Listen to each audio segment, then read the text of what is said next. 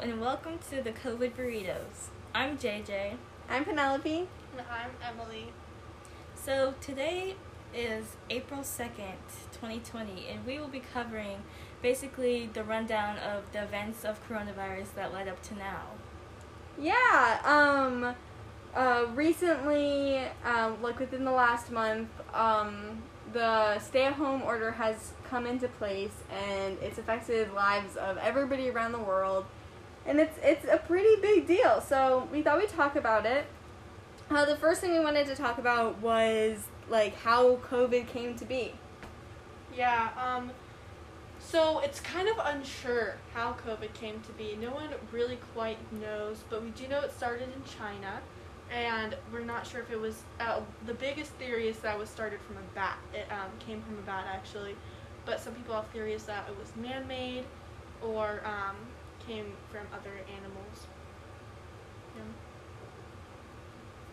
Yeah. Um, so, yeah, as Emily said, uh, COVID began in China, but it quickly spread to other countries.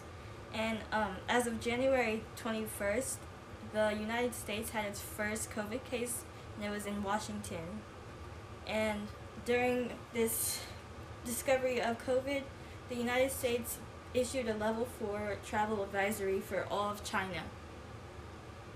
Yeah, I know that um, it, it, it spread a lot through Europe before it got to, or before we realized it got to the United States. Like, Um, a few weeks ago, I was looking at, like, how Italy was dealing with it, because they've been in lockdown for a while, and they are, like, completely, like, under, like, us, like, um, nobody's even allowed to, like, step foot out of their house. It's, like, a law, which I think is really crazy.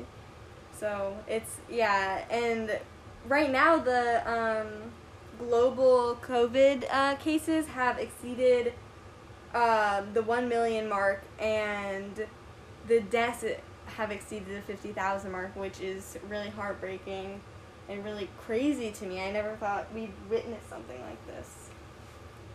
Yeah, especially with, like, the schools closing. The schools closed back in March, but it's still really affecting everyone. We don't know when the kids are going to go back to school, when we're going to get to go to work, um, and it's really concerning.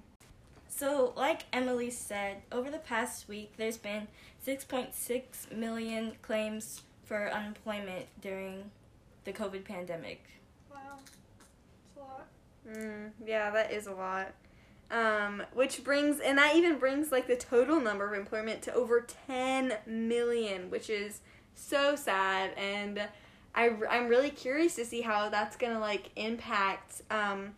like, the world, and this is, like, election year, so I'm curious to see what our future president is going to do about that. Yeah, definitely.